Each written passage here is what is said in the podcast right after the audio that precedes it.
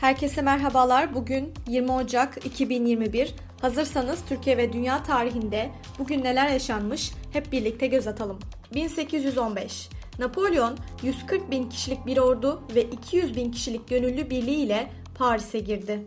1961 John Kennedy Amerika Birleşik Devletleri'nin 35. başkanı olarak göreve başladı.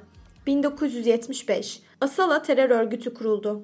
1989 George Bush Amerika Birleşik Devletleri'nin 41. başkanı olarak göreve başladı. 1990 Kızıl Ordu özgürlük isteyen Azerileri katletti.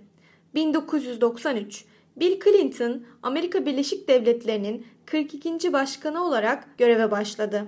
1996 Filistin'de ilk kez devlet başkanlığı seçimleri yapıldı. Yaser Arafat devlet başkanı seçildi. 2001 George W. Bush Amerika Birleşik Devletleri'nin 43. başkanı olarak göreve başladı. 2009 Barack Obama Amerika Birleşik Devletleri'nin 44. başkanı olarak göreve başladı. 2017 Donald Trump Amerika Birleşik Devletleri'nin 45. başkanı olarak göreve başladı. Türkiye tarihinde bugün yaşananlar 1895 Darülaceze kuruldu. 1921 Türkiye Büyük Millet Meclisi tarafından 20 Ocak tarihinde Türkiye Cumhuriyeti'nin ilk anayasası olan Teşkilat-ı Esasiye Kanunu kabul edildi. 1968 Türkiye Yunanistan'daki askeri rejimi tanıyan ilk ülke oldu. 2007 Hrant Dink'in katil zanlısı Ogün Samast 20 Ocak tarihinde Samsun'da güvenlik güçleri tarafından yakalandı. Bugün doğanlar 1029